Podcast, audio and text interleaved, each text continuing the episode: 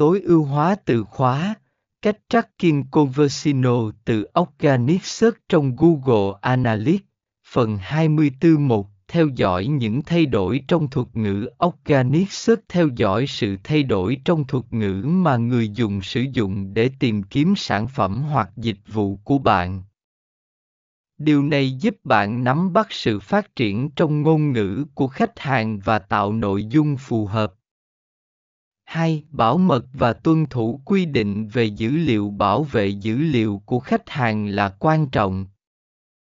Tuân thủ các quy định về bảo mật dữ liệu như GDPR để đảm bảo rằng bạn không vi phạm quyền riêng tư của người dùng.